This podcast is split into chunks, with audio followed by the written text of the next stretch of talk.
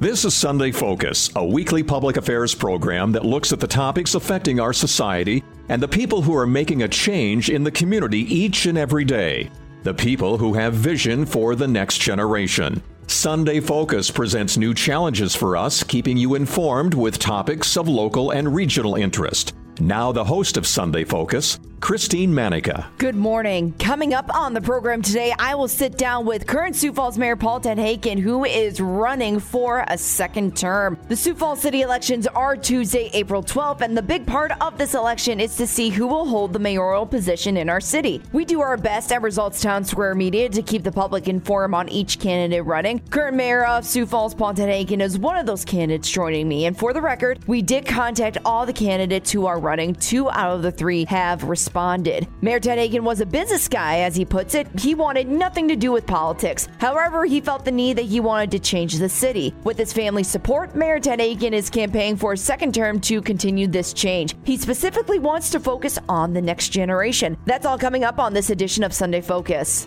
Mayor Paul Tenhaken, good morning, hey, Christina. Mayor. How are you? You know what? I'm great. Thanks good. for joining us. My pleasure. You know, you said you've been through this before the last four years. This yeah. is nothing to you, right? Yeah, we were saying off air. She's like, "Do you have any questions?" I'm like, "Listen, there's not a lot you can probably throw at me that I haven't had the last four years." So uh, glad to be here. Awesome. Okay, so let's start off with some basic, easy questions. Part of the election process is everyone getting to know a candidate. So let's do that. Where were you born, or where were you raised? Yeah. What kind of got you interested into politics? Yeah. So I grew up in Minnesota, uh, so Minnesota's home. Still a big Minnesota sports guy as a result over in Worthington, uh, and moved to Sioux Falls in 2000. That's when I got married. So I've been married 23 years to Jill, almost 23 years.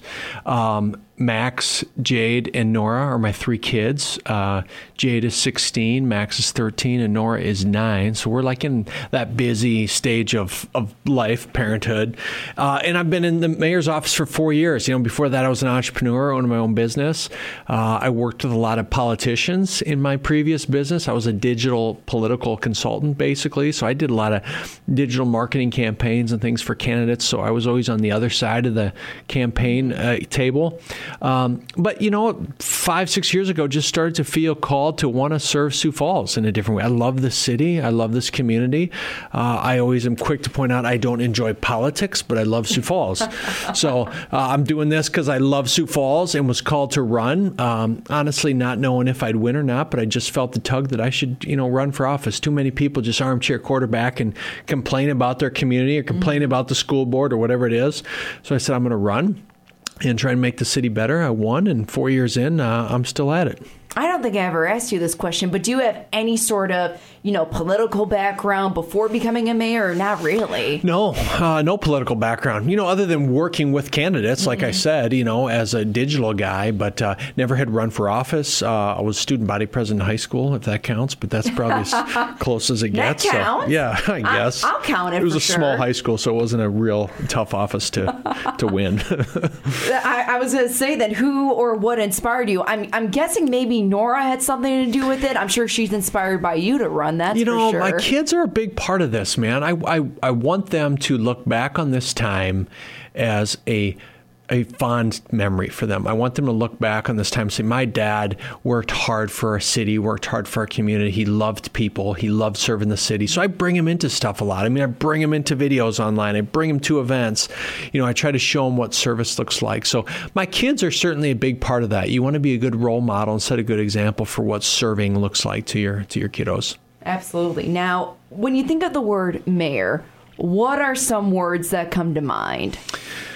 Well, I think a mayor uh, is obviously a leader, but also is a bridge builder, a consensus builder. I think that's the biggest part of this job. If I had to outline what the number one skill you need to be uh, successful in the mayoral office, at least in Sioux Falls, is you need to be able to build coalitions and bring people together because you're working with a couple counties, you're working with six or seven school districts, you're working with a bunch of mayors all in our MSA. You have to work well with state government, our federal delegation. So you have to be be a consensus builder.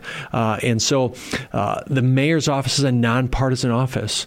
And so we have to lead and govern in a nonpartisan way despite the fact that we're living in a time that's very partisan, very polarizing. You know, uh, I don't run from the fact that I'm a Republican. People know that I'm a Republican, but I hope that people see the way I lead is somewhat just pragmatic and kind of down the center of the fairway in terms of the policies that we're implementing and the you know things we're doing in the community. You mentioned how you have to be able to work really well with other mayors and other officials throughout different cities. So how do you try to maintain that balance between being the mayor here and then kind of getting opinions and collaborating with other towns around the Sioux Empire. You know, one one area where that really came to light was during COVID when you know, we were looking at certain policies to do in Sioux Falls, but then I realized, hey, I got to get on board with the Mayor of Tea and Brandon and Hartford and Lennox because, you know, we're basically all in one MSA. So if they have a different policy than we do, uh, it's going to be really confusing to all of our residents. So I started organizing, you know, weekly conference calls with these folks just to kind of bring them together. Uh, and they were very successful in, in that we now have a monthly meeting, all the mayors, meeting of the mayors uh, in this MSA, uh, where we're sharing ideas ideas and collaborating on what are we doing from a regional park standpoint, how are we approaching public safety. The housing challenges we have here mm-hmm. are the mm-hmm. same in Crooks and Dell Rapids and all these, you know, Hartford and other places. Yeah. So we share best practices, and that's been really, really successful. So, besides having the ability to communicate with other government officials, what other qualities or characteristics do you think make a great leader or a mayor? I think yeah, the the collaboration's the, the the biggest thing, but secondary to that is uh, you have to be uh, innovative, visionary, forward thinking, uh, because your job, in my opinion, as a mayor, is not to think about one or two years out, but to think about 20 and 30 years out. So, what are the things you're doing today that are going to set this community up long term? So, whether that's investing in a huge wastewater project like we're doing right now, which mm-hmm. isn't exciting, you know, it's not sexy to say, oh, you know, I'm going to be the wastewater mayor for the city, but I am because for the next mm-hmm. 20 years, we're going to have incredible wastewater capacity that will help with our growth, investing in public safety, investing, investing in these mentorship programs that I've been very bullish on because um, mentoring kids now when they're you know fifth grade sixth grade seventh grade that pays off 10 20 years from now when they decide to stay here live here get their degrees here. And so it's a you have to have a visionary approach to leading the office. It sounds like uh, part of that characteristic uh, description involves being flexible. You know, you come into a position with one plan, and then once you're in it, you're like, okay, wait a minute, I have to really explore my options here instead of sticking mm-hmm. to what I thought was the plan. Yeah, that's a big part, being malleable and being able to change your mind. And politicians aren't known for changing their mind. And so, uh, as data changes or information changes, so does my mind. And I, I use COVID as an example. There were several times during COVID where, uh, you know, I started going one direction, and as we got more data, shifted my position because I'm like, okay, I realized that uh, stay-at-home order is a good example. Uh, the more we learned about those, like those don't have the impact that I think people think they do, and we got away from that. Uh, the same with cloth masks. You know, we're, we're changing opinions on that. We're getting different information on that. So I think people want to have a leader that isn't just set in their ways, but says, hey, as I get different information, I'm willing to change my mind on an issue um, as long as it's the best thing for the community. If you are just listening, I'm even joined by current Sioux Falls Mayor Paul Tenhaken. We're talking about his last four years here in office and also his uh, current campaign for his second term. Now, this is a great transition how you talked about COVID because um, I think it's been quite a roller coaster for you the, the last four years. Now, you're once again putting yourself out there to run for this second term. So tell us a little bit about your political campaign journey, whether it's a difference between then and now or the current journey that you're on. Yeah. So, you know, the first four years, so for your listeners, if, if they don't know this, you can serve two four year terms, uh, consecutive terms as the mayor of Sioux Falls. We have term limits. So what's great about that is there's a shot clock that's ticking. You know exactly how long you're going to have in the chair. So you spend the first four years getting the team in place, building those relationships, getting uh, comfortable with the MSA mayors and the other mayors you have to work with, the school board members, building that reputation as a collaboration builder. So I've done that the last four years. Now that second term is really when you can start to make hay because we've spent this first term, it, quite honestly, Christina, in reactive mode a lot. I mean, we were responding to floods and tornadoes and racial justice issues and a lot of mm-hmm. reactive issues we had to kind of be uh, be working on. Now there's some proactive things that we can work on like things we want to do with housing and workforce and with public safety uh, and with some uh, infrastructure spending, quality of life projects. So I really feel that uh, we're set up really well. The city team and leadership team is incredibly strong. The team we've put together. So hopefully the next term we'll be able to you know put all those pieces in, in place and get some of these initiatives moving forward. How did you feel when you had to put your own plans aside in order to fight COVID and to fight, you know, the natural disasters that you've had to face? Well, it, I I became aware really quick of the uh, the reality that being a mayor is about responding to the unexpected, being able to pivot and just react to the circumstances around you. I remember after we had the tornadoes come through Sioux Falls, the next morning, so they came through that night. Uh, the next morning, 8 o'clock, I got a call from Senator Mike Rounds. He called me and said, Hey, Paul, you need to know that this is this is why you're in this office. People will remember how you respond to these crises, not whether you got a baseball stadium done or you got a tax increment financing deal put together, but how do you lead through the tough times in the community? And so I really uh, appreciated that and have embraced that to realize that my role is a lot of uh, just dealing with the unexpected.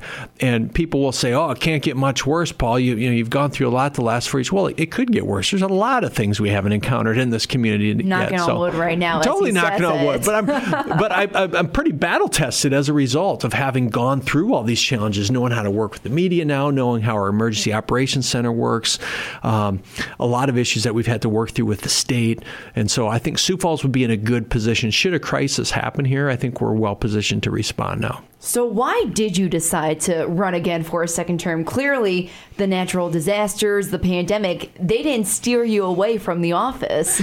Yeah, I, I wouldn't say it was a slam dunk because I, I I think people um, would assume that you have this natural desire to want to stay in the chair. I'm not driven by being in political office. I mean, it's not a it's not a desire of mine to uh, to be in politics. But what I feel is that we've started something the last four years that I feel an obligation to continue. The economy's strong. I think we've weathered COVID incredibly well. Mm-hmm. We've got these mentorship initiatives, these public safety initiatives that we've been working on that I feel the responsibility to keep moving forward.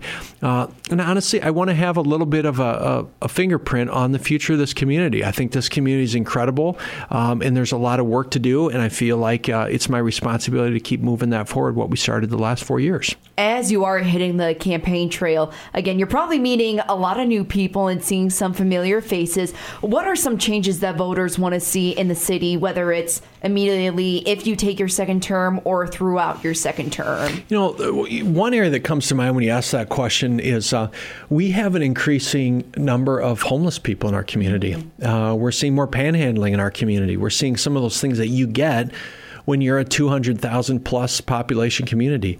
Um, I want to get, I don't want to say more aggressive because that sounds, you know, kind of negative, but we, we got to learn to deal with that homeless issue and be uh, as proactive as possible with that issue. So that's something that I'm hearing from voters. Uh, they also want to um, get our housing costs under control. I mean, housing costs are a real challenge. Rent is getting high, building is high, workforce is hard, supply chain is a wreck, you know, land availability is difficult. So housing is going to be, continue to be a big focus for us as well. The voters are all talking about that, and so we've done some things on that front around land availability and workforce and labor and changing building codes and so forth to make things as affordable as possible. But there's more work to be done on that front too. So it's definitely getting your wheels turning a little bit about what the next four years could potentially look like for you. Yeah, and I, the next four years, Christina, are really going to be centered around a common theme of just managing the growth that we've experienced the past two years. I mean, we added almost 7,000 people to Sioux Falls last year.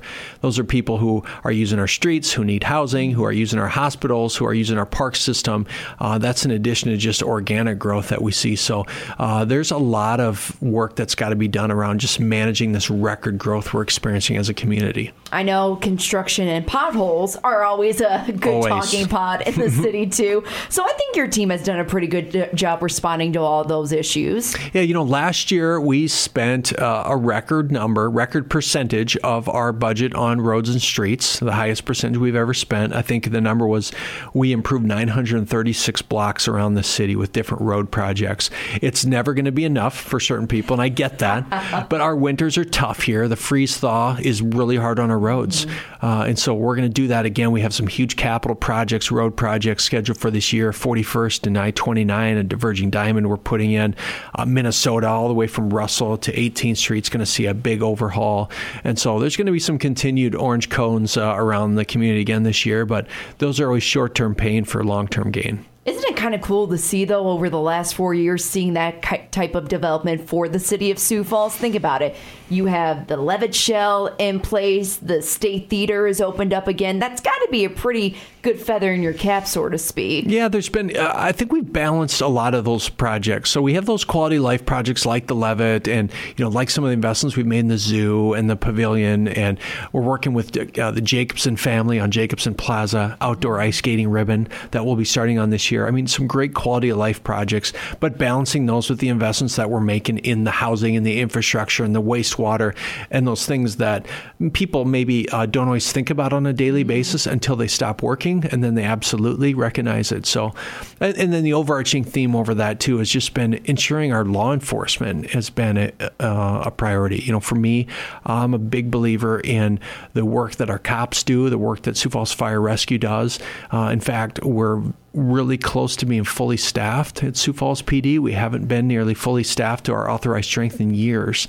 And I think that's a testament to how we've weathered the last couple years of uncertainty in public safety. So, uh, managing crime and public safety is going to continue to be a big theme for me as well in the future. Absolutely. You know, I saw too, it constantly is on my social media feed, new officers coming in. And it just tell me how they're um, adjusting to Sioux Falls and the reaction of being here just in this middle of nowhere, yeah. South Dakota City. yeah, we, we have a couple, you know, we have a couple officers we got this year from Albuquerque, a couple from Arizona, you know, one from Orlando, one from San Diego, I believe. So a lot of warmer yeah. areas. yeah, so they're getting their first winter. So I've talked to some of those recruits and they're they're loving it, but they're loving the climate. And when I say by the climate, not necessarily the weather, they're but they're loving the uh, the appreciation that this community has for law enforcement um, and how law enforcement and the law is very respected in Sioux Falls. So the reason they're coming here is because they were officers in environments where they weren't respected and they couldn't do their job and they weren't given the authority to just do policing the right way in the in the communities where they were serving. So we have seen a lot of out of state recruits. It's been good. Uh, it's also made us realize that the bar we have for training is very high because mm-hmm. some of these officers will come in and they need maybe a little more training than we would have anticipated based on the departments they're coming from because we have a very high standard of excellence that we have uh, in Sioux Falls. So it's been good. It's been great. Uh, a great way to grow our law enforcement this year is by tapping into some of those, uh, I don't want to say disgruntled officers from around the country, but ones that are ready for a change of uh, environment. Absolutely. If you were just listening, current Sioux Falls Mayor Paul Tenhaken is joining me in the studio. He is also talking about his second run at this political journey. Now, like most candidates, Mayor, there are certain po- policies that people tend to focus on, maybe even some new ones. Can you talk about some of those current policies that you did create besides, you know, the ones from COVID? We'll get back to those later. Yeah, you know, the I think the themes that you saw and that the voters saw for me this this last term have been centered around a few main things, and you've heard about them a little bit. One is around law enforcement. Uh, we created a, a, narcotics crimes unit, set up a new narcotics crimes unit, which has been very successful in getting more narcotics off our streets. We started a housing fund uh, that's allowing us to put money into um, creating more affordable and dense housing uh, opportunities through maybe land acquisition or other uh, other areas where we can invest that fund to help offset the rising housing costs. Uh, we've put a lot of effort into kids and youth. And while a lot of times people may say, "Well, that's the uh, that's the role of the school district, or is that really the city's role?" It absolutely is the role of the city. And so, whether it be the mentoring program that we stood up, and for those listeners who aren't aware of what that is, it's a program called Sue 52, where we're trying to get 5,200 mm-hmm. new mentors in this community by 2026 And we're in the process right now of working with the Sioux Falls School District to look at our community centers and determine can we work with the school district more closely to have after school, out of school care for more kids at those centers because out of school care is an increasingly uh, growing challenge for us in Sioux Falls. Uh, so there's going to be some effort around uh, around making sure daycare and out of school care is more accessible for families. Besides listening to what the voters want, what are some new policies that you want to focus on if you do take office again? Well, uh, I want to focus on the one I just touched about, uh, touch on, I should say, which is about kids. Mm-hmm. Uh, I think you're going to see um, from our administration an increasing focus on kids uh, because kids are the future of this community, and a community that's good for kids means it's good for parents. And so uh, that could be initiatives related to collaboration with the school, but that could be more uh, out of school recreational opportunities like the Riverside um, Park soccer program that we've helped kick off and things like that. Uh, so that's going to be very important. I also think that you're going to see continued policies from my department that will focus on allowing law enforcement and public safety to do what they do best. Um, we're also going to be investing some historic infrastructure dollars uh, for the next four years. You know, our wastewater treatment plant, and I hate to harken back to this, it's it's the price escalations of that have that thing close to probably $280 million project now. That is a historic level uh, of investment. Uh, on the south side of town, not far from your studio here, we have Veterans Parkway South, mm-hmm. which we're making incredible investments there. So big infrastructure policies that you're going to see us bringing forward as well. So again, the overarching theme around all that, Christine, I know it's all kind of nerdy individual yeah. stuff. it's just dealing with the challenges of growth. It's transportation. There's more kids. There's more crime. There's more houses that need to be built.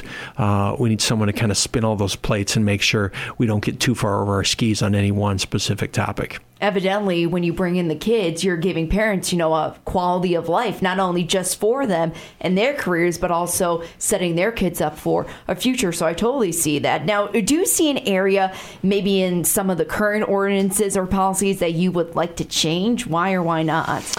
Uh, there's always current ordinances and policies you'd like to change. You know one thing that uh, i'd like to get a handle on sooner rather than later would be um, how we are handling uh, the panhandling and, and homeless issue in our downtown. Uh, we've spent hundreds of millions of dollars in making our downtown just a shining jewel, and we have to make sure we're still taking care of our homeless population, but not at the expense of making our downtown feel uh, unsafe or mm-hmm. unwelcome to people. So there's some policies that we're working on around that, but there's a pretty large uh, First Amendment piece that kind of goes over the top of that freedom of speech when you talk about panhandling and so forth. So uh, that's an area uh, I think we have opportunity to improve. I also think on the housing front, there may be some policy changes that we can make to uh, allow for easier ways for developers to get access to TIF funding, tax increment financing funding, so they can build housing um, quicker and at a more cost friendly price point for people if they can have access to that TIF funding. So there's some policies we're looking at around that as well uh, to increase uh, the housing density in Sioux Falls. Yeah, I know one of those organizations that do help tackle homelessness is the Bishop Dudley House. Um, y- you know, I'm from a bigger city. I'm from Chicago, and I had the opportunity to do that night of hope mm-hmm. and sleep out for the night and really get a sense of what it's like to be homeless in Sioux Falls. So I think part of getting that problem under control, so, so to speak, is being able to work with organizations like the Bishop Dudley House. Right. And that's back to my earlier points about collaboration and mm-hmm. working together. The city is not the end all be all solution for every problem. So we have to work with the diocese, mm-hmm. with Bishop Dudley, with Union Gospel Mission, with the banquet, with St. Francis House, uh, with all these different organizations that all kind of hold a piece to this puzzle. And so the city really plays a role, and a lot of times the mayor plays the role of being kind of the chief collaborator mm-hmm. of bringing those people together. Yep, it's all connected, people. Mm-hmm. Politics mm-hmm. are all connected and intertwined. Now, the biggest story of the last two years, we're getting into the COVID talk now. Get Great. ready. all right. So, leaders and politicians were faced with the difficult task of navigating the communities. There was no playbook for this, as we all know, and somehow people managed. So, let's just say, and I'm knocking on wood again when I say this, there's another pandemic that makes its way to South Dakota, specifically Sioux Falls.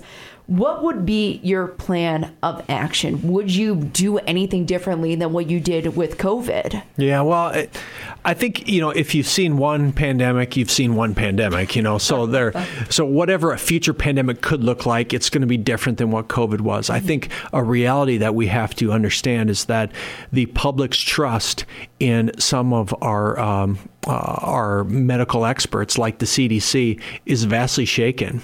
You know, and I don't know who would be the authority and and what I mean the medical authority because there's so much misinformation that was spread throughout COVID that people didn't know who to trust anymore, mm-hmm. uh, including elected officials. Um, I made the mistake of talking about vaccination a couple months. I say mistake in quotes, but um, people came unglued on me that I would even consider, you know, proposing getting vaccinated or encouraging people to get vaccinated. So everything's become so polarized and so partisan. So if we have another pandemic, Christina, um, sadly enough, I think there's going to be a lot of uh, a lot of challenges in how elected officials can help control that based on how out of control this got with mm-hmm. misinformation and the lack of trust that people now have in, in healthcare leaders and experts, whether it be on a local level, uh, the city health department, or on the federal level, like someone like the CDC and, and so forth. So um, we'll get through it, but I don't think we have a lot of uh, wins that I would point to from this to say, guy, we did this really well through COVID. I think what the city of Sioux Falls did is we didn't shut things down. I've learned that that was a very smart idea. Mm-hmm. Um, we didn't mandate any actions. Uh, on people, which I think was also a very smart idea. Mm-hmm. And now, with the benefit of history, time is showing that those sorts of mandated actions didn't have the effect that people initially thought they would. And so, in hindsight, I'm very proud of the positions we took in Sioux Falls on those topics. And you even shared your own COVID story. And, and yeah. not a lot of politicians or people in the public light, they'll they'll be like, "Yeah, I had COVID," but no, you were right open about it and said, "Yeah, it it kind of got me down a little bit." Yeah, and I did that to share my vaccination story. You know, I was vaccinated, I got mm-hmm. COVID, and it was fairly mild. And I like to think that the reason it was mild is because I had the vaccination. Mm-hmm. So, you know, we do know that the vaccination is a very uh, is a very strong tool uh, in in a pandemic, and so um, that's why I wanted to share that. I wanted to get people over the fear of COVID as well. There's still yeah. a lot of fear around it, and we have to get to the point where we're we're having to live with this in the endemic stage. It's like we live with the flu and we live with other things. Mm-hmm. We got to get comfortable with it um, because, to your point, uh, another pandemic, another virus could be you know lurking around the corner in a year or two, and we'll have to deal with that when we get there. Absolutely. And if you are just listening, once again, Sioux Falls Mayor Paul Tenhaken, he is in the studio. He is also running again for a second term. Now, Mayor, before we let you go, anything that you would like to say to the voters of Sioux Falls? This is your time. Well, the, you know, the nice thing about being the incumbent, having done this for four years, is I have four years of history. Mm-hmm. So I remember when I was running for this office four years ago, you have to make these promises like, oh, I will do this and I will do this. Well, it's easy to make promises when you haven't been in the chair. Mm-hmm. Well, now I've been in the chair for four years, and I guess the residents can see hey, do we like the way the guy led through the flooding and the tornadoes and pandemics? And is the economy in a good spot? And is Sioux Falls, you know, is there an optimism in the community? And uh, selfishly, I would argue I think we've done good on all those fronts. So uh, past performance is a is an indicator of future results, right? So uh, hopefully people look at the past and say, hey, I think that guy deserves another swing at four more years to keep Sioux Falls moving forward. And a lot of businesses are are coming here to Sioux Falls too, except for one. You know what I'm going to say? I got it. You're, I know you're Dunkin' Donuts Come on. gal. It's been four years. It's so funny because people. You got me my Chipotle. now I need the Dunkin' Donuts. You know, people reach out and they'll be like, "Hey, can you bring Trader Joe's?" And it's like, you know what? I can't bring anything here. All I can do is make a city and a community that hopefully a business says, "Hey, we want to put a shingle there. We want to bring our business there." So, if Dunkin', if they're listening, hey, we'll take you. it's smaller than Trader Joe's if you think of it That's that right. way. It is. Uh, just a coffee and a donut shop. It is, and they have great donuts. All right, Mayor. Thank you so much for joining us this morning. Thanks, Christina. There's always a defining moment when you realize you have no control over what your teen says, over what your teen does, over who your teen hurts. When you reach that defining moment and you're thinking there's nothing more you can do, do what other parents have done. Call Hope Harbor or go to hopeharbormn.org. Hope Harbor helps struggling girls and boys ages 12 to 17. When you think there's nothing more you can do, there is hope. Hope Harbor. Here's a news flash for you. More than 70% of fatal crashes in South Dakota happen on rural highways and local county roads. Hi, I'm Trooper Whitaker with the South Dakota Highway Patrol. It is important to wear your seatbelt whether you are headed to the farm or whether you are headed to the city.